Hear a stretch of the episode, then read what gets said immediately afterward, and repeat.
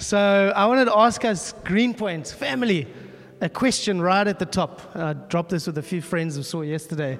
But ask yourself the question why, this morning, why do we exist? So think we, I'm going to think I as well, and you. But ask ourselves a question this morning, and I hope we can get to the end of that question before we worship and respond in song. But why do we exist? So I'm not going to ask for answers, you can think about it.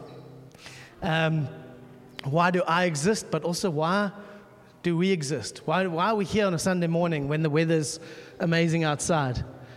You, when last did you ask the question, what are, what are we here for, you know? What am I here for? And uh, so the purpose of your life, in other words. So the reality is that when we think of that question, uh, sometimes it can be a lifelong journey of trying to find your exact destiny, right? I mean, destiny is spoken about a lot in the church of Jesus. And often it's this big thing, like I, I have to reach my destiny. And it's got to be that perfect thing that God's made me for.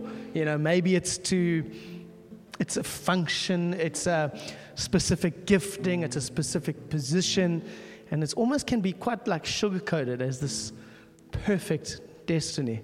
But I think sometimes when that's in our minds, we don't quite get on with the very thing that He's call, called us to exist for, which is what I want to get into today. So don't think destiny, don't think position, shining lights, the perfect thing. Think existence together and, and, and why He's put us together. People from all over. Quite a motley crew, actually, if I'm honest. I mean, look at Liam and Mark. Wow. But He's drawn people in from all over the city. I realize we're not a city, Sea Point congregation anymore. We have hubs all over, uh, dotted around the outskirts of our city. And I've often been asking, like, why? What do you have? What are the reasons for that, Lord? So hopefully you get into that this morning. But we exist firstly to bring glory to God in everything we do, right? But just, we know that, but everything we do, everything we say, our relationships, how we do life, our parenting, our jobs. A few people away right now with career work already in January, traveling. We've got people that carry weighty careers and weighty responsibilities in our congregation. But every one of those areas, we exist to bring glory to God in everything that we do. Others celebrating their wedding anniversary today, Glenn and Jan, this weekend. Married them two years ago. And I said to them, two, two years, I think it's two years, is it one or two? Just two. I said, Your marriage exists for one thing to bring glory to God. You've got a beautiful little daughter, and uh, marriage is an awesome thing. It's from God. But if this does not exist, if this journey of yours does not exist to bring glory to God, then you're going to miss the point of marriage. It's a tool in His hand to bring Him glory, and it's a tool in His hand to mature us. And marriage, as you'll see, those that have just been married will shape you like nothing else. Who just got engaged? Uh, Jen, uh, ah, let me see that hand. Simone, Simone, and Tim. Tim's back for a second time. The visitor returns the next week. Then we, we, you're okay. We can start. We can start with you. Okay. So, guys love to tease here. I'm sorry. I, but it's really good to have you guys together on this journey. And Tim, having moved down from Pretoria, is also really awesome to have you with us. yeah. So when Jesus is amongst us as a community, that we exist, when we exist to actually make our Lord and Savior enjoy the habitat of our hearts. So we exist together to make, uh, to make a home for our Lord. So he has a home in Armand's heart as he's pulled Armand, Armand out of the world and saved his boy and has worked amazingly in his life as a man. But together, as each of us bring an expression of our journey, our faith journey, together we work together, we exist together to make this place a place for Jesus to, to lead and to, to be the head and the father of this church, this community, and to have his way with us. And you can't have his way with us when certain things get in the way of our walk with Him. So I'm hoping to get to some of those things as well. Things that stop us from seeing Him amongst us and enjoying, because Jesus can be in a church and He cannot be in a church, right? We know that. There are actually many places of faith that call themselves Church of Jesus Christ, and Jesus is not there, which is a scary thing. Don't want to be, I don't want to be in that place now or ever, and certainly not when he comes back to take his true church and his bride home to be with them. I want to be in a place where he's, he's amongst us and we're loving him. He's loving being in our, in our, in our midst. Okay, you with me? Second point. So, when people come back to their Creator, think about the guys who were baptized last year coming back home to their Creator. Uh, it's in those moments that, we, that they find out, ah, this is why I exist. rededicated my life to Him. I've made a commitment. But then you see how uh, anyone been saved 10, 20 plus years, you have moments where you feel you slide from what do I exist for? When you're new and fresh, it's like gun ho. I know, I've heard the teachings, I've made this commitment. I'm all in for you, Lord. That's why I got baptized today, dripping with water in front of the church or wherever at the beach. But who finds that it's very easy to slide? You find that it's, it's, it's so easy to slide as time goes on. Let's be honest. I've experienced it over the years. How about you guys? and what do you, what do you find like, uh, what do you find uh, enable, is behind your sliding most of the time? Just throw out a few. You know, is it, is it Jesus' fault that you slide and you lose the purpose or why am I here? Or is it me or you? What is it? It's us, isn't it? It's like I wrote some notes this week that I'm my own worst enemy. I, I, can blame Taryn because she's the closest to me, and uh, you do that in relationships sometimes to our shame. We'll blame the next person, you know, that's closest to us. That's your fault, Ross. You don't. No, it's me. It's always me. It's always you. If there's a slide from purpose and from Jesus. It's always, it's always us. Uh, so, Mark mentioned it in the notices. We were looking at why we as a body, so why we as a community actually exist. So, he said, We're part of a church that has a name. We need to have a name so people can know who we are and people can have a hand on us. The name in itself is not that important. Although there's a prophetic reasoning behind the Joshua generation, a name is just a name. We are, we are his body on the earth, whether we call it something else. But I want to use Josh Gen this morning because that's what we're part of, right? And there's this bigger field called 412 for the new people here. Joshua Generation is the name of this church for the visitors. We're one of 42 congregations now, also international, so I can't just say South Africa, but beyond our borders. There are about four or five new congregations being ready to begin now uh, we're our Free State ladies. Bloemfontein has happened, as you know. Bethlehem's about to happen. I met the couple that are going to lead in Bethlehem, Landy. Great young couple. Clarence, our man's friend, family friends, they're about to start. It's Free State now with three congregations. This is what you and I are a part of. So we could easily say, well, we exist for Josh Gen, you know, and the success of this church growing and touch. And it is exciting. But the line that hit me so hard on day one of our camp was we do not exist for Josh Gen. Josh Gen does not exist for Josh Gen. Josh Gen is not in itself the thing. Josh Gen doesn't really exist for 412. It's another vehicle that is a field of churches throughout the world that we're part of.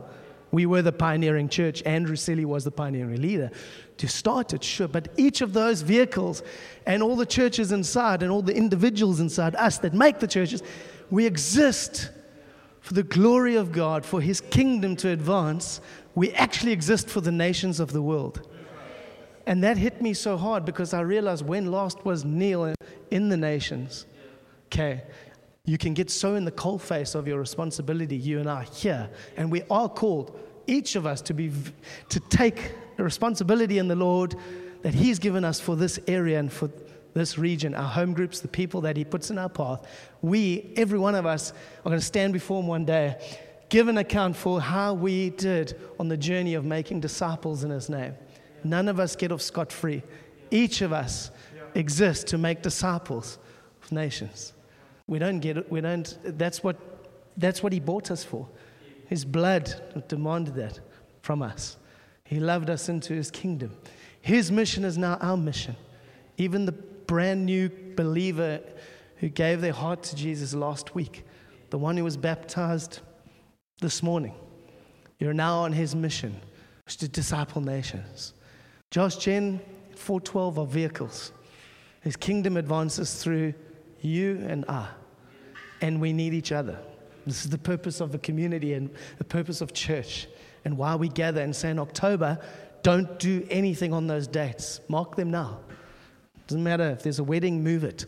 That's how we've lived. That's why God is doing what He's doing in our community of faith because people have devoted themselves, are committed to the things that matter to Him, the things of the kingdom. So we can get so, uh, I think the danger that we've picked up this week is we can get so excited about the vehicle and what God is doing in the, the churches that we can, we can lose sight of the, of the real purpose of those vehicles, which is to go and reach nations and advance His kingdom. So we exist for that purpose. And the, the vehicles exist for the nations. It's all about people. At this camp, we had people coming from Holland, I think I mentioned earlier. And um, these men and women and the Americans were in tears the whole week. And the thing that struck me was these people have broken borders, they've come out, dedicated themselves, spent money, spent time, left family to come and drink from the fountain, the well of Jesus Christ Himself amongst us. You, we're part of that. Even though right now you're not functioning as elders and you weren't on an eldership camp means nothing. They've come because they've come to see what we're part of, what we've broken open, what we've done together. Andrew might have spearheaded it, and others have played different roles, but they've come to see what we have experienced in the Lord. And you know what? They are so grateful. They're up crying and, and, and, and saying things as, You have to come to the Netherlands. You have to come to Europe. Europe is dying. We don't have this. The Americans are saying our church is sick. Our country is sick. We are an evil nation. America is not as beautiful. It is sick. Yeah, the grass is not always greener on the other side. I can tell you, I, I would be fearful. Someone said You're going to America. Oh, it, it's young people don't want to go to church in Europe. In the UK, you can't get young people like yourselves to come to a place like this or a community group. No one is interested. The work out there is massive. And the point of it is, we don't know how good we've got it. We don't know how good we've got it. I've got men that could be my father saying to me, You've been in ministry as long as I've been alive. One man has been in ministry as long as my wife's been alive. He says, You guys don't know what you've got. Make use of it. Step in. Take a hold of what Jesus is doing in you because we have not seen this. And they're traveling in to taste and drink of what God is doing amongst us. So we exist for those people, for those territories, for those nations, for the churches in those nations to become healthy. But we exist also for the world that those churches have not impacted yet, including our world that we have not impacted yet. That is our mission. So that's the heart that. Um, I wanted to bring to us and then say, what will stop us existing for the reasons that we actually exist for? And I wanted to just touch on a few of, I mean, there are many things that will stop us. But over the holidays, I spent a lot of time in 1 Thessalonians. You remember I mentioned it probably earlier this year. It's a beautiful book and a beautiful church. And Paul wrote in the first chapter of 1 Thessalonians um, about uh, three points. He said that church is being known all around the region without me having to talk about them. A bit like, you know, the Europeans, the Americans just finding us because they're just hearing about what Jesus is doing, coming to see. Thessalonians was the same. And when the reports came back to Paul, the apostle who had set those churches in motion, he said to the Thessalonians, like, well done. The reports of your faith are ringing out through the entire region. And the reports, there were three things. They speak of how you turn from idols, so how the church turned from idols to serve God, give of their lives devoted to Him, And the third one, was it now? oh, and to wait eagerly for Jesus' return with their eyes set on eternity.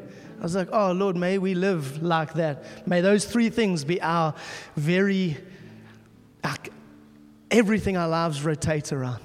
That we would turn from idols quickly, that we would serve God and devote ourselves to Him as our number one priority, and always have our eyes set on eternity, have an urgency about His return, an urgency that would see us devoted to one another's maturity in Christ, discipleship, a devotion and an expectation of His coming that would take us into the people that are lost, into the communities that are lost, with an urgency to see them saved. When we live like that, we are truly a church that Paul would have been proud of, like that, Jesus Himself is excited about.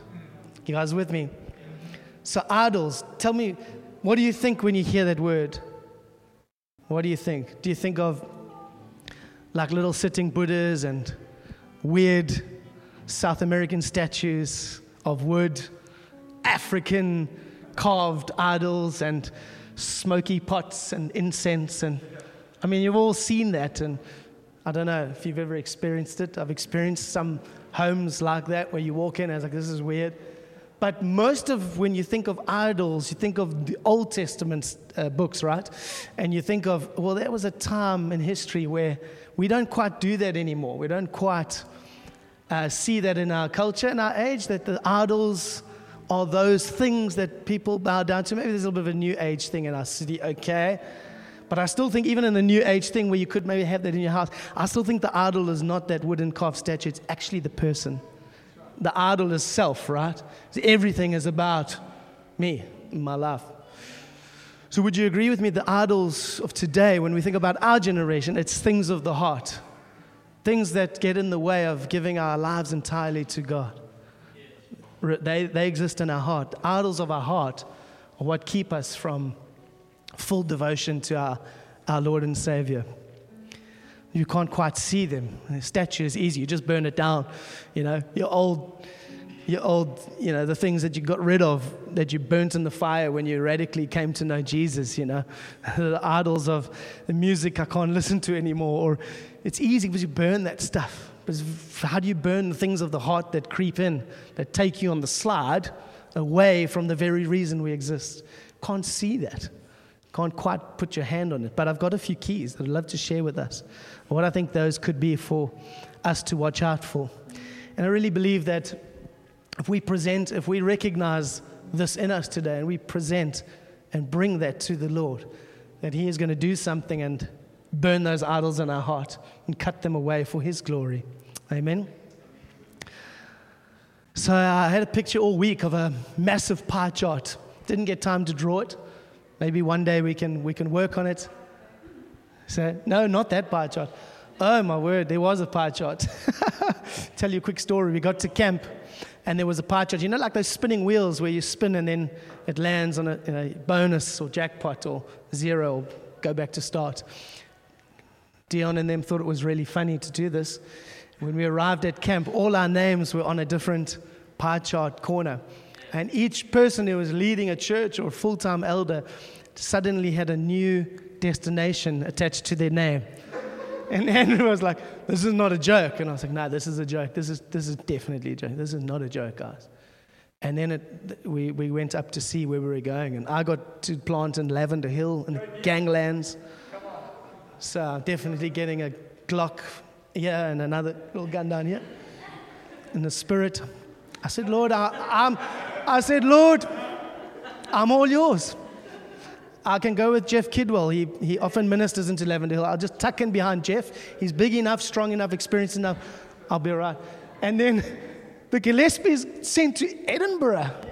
I'm like, Edinburgh, I suppose. No, Maritzburg. and some guys got Plettenberg Bay. I said, Lord, you are not just. Uh, uh, uh, yeah, I knew it was a joke. But um, yeah, it was good fun. But the, I think probably pie chart was in my mind when I saw that. But the pie chart I had was one of our typical Cape Town city life. I've, we've lived here, we've seen the giants, and I think the giants that we need to slay in this city are quite particular, not unique as opposed to everywhere else, but we have a certain battle on our hands, a spiritual battle. And we don't often see what's in the heart, that we need to take, we need to take the battle to our heart. And so, very often, that pie chart can look like all the things in my life. There's career, there's the lifestyle of our city, there is study and education. All these things are good things if they're kept in the right perspective, if they're kept uh, in line with Jesus leading our life being the center of our life. Side hustles. When I was in corporate world, you had one job. Now, if you don't have a side hustle, you can't survive. Maybe two side hustles.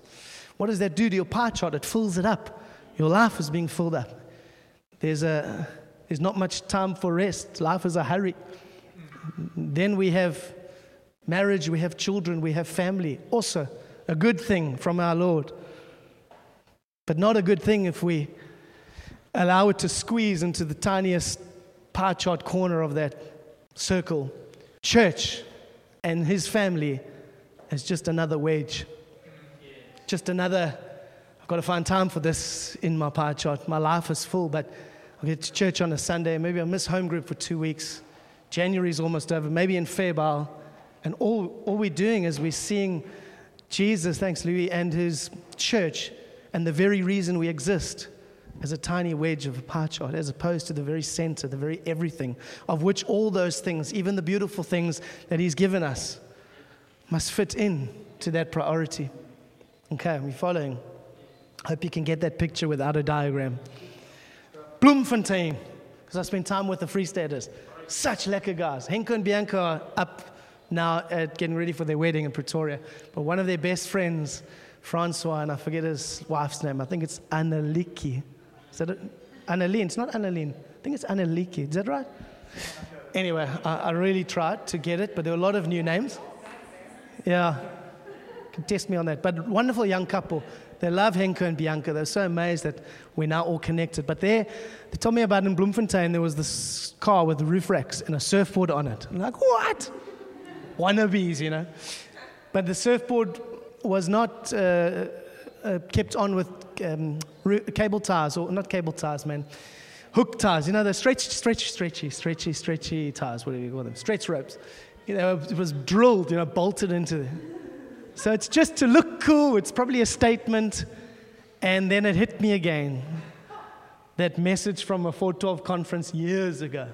I remember it at N1 City. That's how long ago it was. Joey Kalau, Sunningdale, Joey, who works with Dion as an elder alongside Dion and Sunningdale. Joey said, yeah, There's this bolt on Christianity that's getting me really upset in the world. He'd just come back from Indonesia. And the bolt on was that, like a surfboard, when you're not a surfer and you bolt it on, but you're just wanting to look like a surfer, um, you find that there's such a problem in our culture of bolting Christianity and God's church on just like that surfboard. And as a result, it's just a little add on to the life. And that person is not walking in what Jesus has for them, if they're even born again. And we can't afford to be those people because we exist for the nations. We exist for the unreached, the lost. We exist for the churches and the nations who need to find health so that together, I've lost this line that I wanted to share. It'll come back to me. That together, our role is to bring each and every person that belongs to Jesus, his church, every, every single person that we have an influence over, which is our congregation and beyond. We bring to a place that when he returns, he sees us as beautiful. He sees us as his precious children. He takes us home as his perfect and spotless bride. That is why we exist. And you know, He has an inheritance for you and I way beyond our borders. He has a role for each and every one of us, a glorious role to affect and touch men and women, boys and girls, nations all over the planet. And the beautiful thing, the beautiful reminder of this week was that this is God's chosen vehicle, His church, to be led by His Son Jesus Christ as the very head of the household. This Holy Spirit given to us to work in our hearts, to see the lost saved, to lead us, to show us what to do, when to do it, where to move, how to move. And He's given us His very self to do that. So, just to, as draw to a close, coming back to those very things that would stop us from experiencing the beauty that He has for us, the inheritance, the nations, the, the more that He has for us, beyond this, here. The thing that will stop us is getting stuck in the pie chart. And you know what? Sometimes we need to take a very long, hard look at our life and our life's priorities and ask ourselves, what do we exist for? How important are those um, pie wedges that I've mentioned? Are they constantly being brought to Jesus, saying, Lord, help me with my priorities? Are you still first? What am I devoted to? What is my ca- practical one? What does my calendar look like for the year? What has the big red rings around it? What are the big rocks that are put in first? What are the weekends secured for? Is it all about career, study, family, side hustle, extra studies, nighttime studies, waking up early so that we can better education, saving money so that we can get the second home? These things can be great tools if they're submitted to the Lord and He's leading you in these things. Don't get me wrong, but I don't want to talk on that side. I want to talk about the things that will get in the way. And they can become idols of the heart so quickly. We spoke about John a lot on this camp, the old the apostle who lived longest, the old man who was a grandpa when he wrote his letters 1, 2, and 3 John. And in 1 John, it's that great letter of love, right? If you read it, it's just, it's a love letter. Brothers love one another. Love, love, love. And he says, right at the end, excuse me, of that uh, First John letter, right at the end, he, drops this line Dear children, keep yourselves from idols. You know that line? It's often I've read it, so it's quite sharp. And as I was looking through it, it actually doesn't relate to anything else he wrote in that letter. So it's quite odd. The letter's about love, there was nothing about idols, and right at the end, Dear children, keep yourselves from idols. Imagine this grandpa. Dear children, keep yourselves from idols. Like the last thing he says. And I was backtracking, go like, why would the only thing I can relate that to is in is in 1 John 2, 5, verse 15 and 17. And I'll read it. John writes, Do not love the world or anything in the world. If anyone loves the world, the f- love for the Father is not in them. For everything in the world, the lust of the flesh, the lust of the eyes, and the pride of life, all of these come not from the Father, but from the world. The world and its desires will pass away, but whoever does the will of God lives forever. And how about you? What I want to do the will of God. I want to make sure and be assured that I'm going to live forever with as many people that I can influence through this perfect vehicle that He's given us, His church. His church through the nations, reaching people. And man, we've got some giants to kill. For the sake of where we live, these giants are very, very real. But it starts with us, starts with you, the communities that we are touching, the new people amongst us. We need to win those battles of our heart so that we can be a true expression of what His church looks like.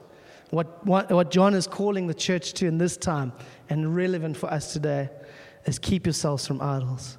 And I believe that that last line of idols is linking straight back to the lust of the flesh, the pride of the eyes, the things that will take us captive and take our priorities away from Jesus, our priorities away from loving one another, a devoted love that gives up anything and everything to serve one another. And you know what? The thing that, that we've given up more and more over the years is we, it's time. Time that we just can't give to other things because we've only got X amount of time. It's, fi- it's finite. We only have 24 hours in a day with X amount of energy. We have to choose wisely where we give it. Can't get the hours back, you know, it's a clock. and we can't get energy back. So, energy we need also reserve for. And we can give energy to three jobs and studies and then children, and you've got no energy left and crash and burn. How many people in our era are just crashing and burning? Oh, when last I've seen so many people in their 20s crashing and burning. And I want to be sensitive, but my gosh, never happened when I was in my 20s. You didn't hear of people burning out. It's not that long ago. I'm still quite young. Eh? So, I mean, guys in the marketplace didn't crash and burn in their 20s or their 30s. Now it's a thing from 19, 20 people can't handle the things of life. Why? It's too many wedges and pie chart, too many things. Jesus wants to take captive the things of our heart that have become too important this morning because we are it. We are the answer for this region. We are, we are chosen, guys, we are chosen to bring His glory, to reach the lost, to aim for health as His body, a place that He can come and live in and be part of and walk amongst us. Just quickly on idols, you might still be grappling with just what is this idol? What is this giant in my life? Think of Romans 1. It's a great passage of scripture. I don't have it with me, and I'm sorry we didn't have scriptures on the board. I, I wasn't going to use a lot of scriptures, but you can please make note and read over 1 John as a letter. Read over Romans 1 with me. But in Romans 1, just to, Paul writes that the Lord gave the people, they were his people, the church, over to things of their heart, idols of their heart. He, he gave them over. Your heart is so far from me that go for it. I mean, what a dangerous place to be, that He gives you over. And um, it says there that the people of God stopped worshiping God and worshiped images made of human likeness. And then it goes on, and reptiles and animals, etc., etc. But I was very interested that the first thing Paul wrote was that they gave themselves over. It's about Romans 1 21 to 25. Romans 1 21 to about 25. They gave themselves over to images made in human likeness. This is New Testament. This is us. So the wooden statue is gone. But what I don't think it would be a great stretch to think about us in the mirror or in front of the mirror, looking at ourselves human likeness, the idol of human likeness. First thing mentioned in Romans 1 is ourselves. And, and I do believe that the greatest idol in our life right now, in our generation, is staring back at me in the mirror. It's me. We are our worst enemies. We heard that again this week.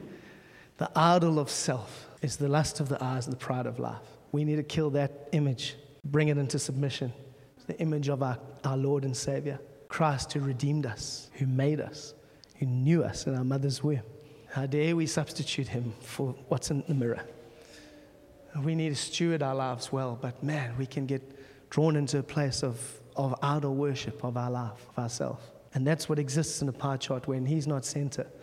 And I really felt for us to just respond to that and just take stock of our hearts and ask, why do we exist today? What do we exist for? Is it for me? Is it for him? And bring that to the Lord.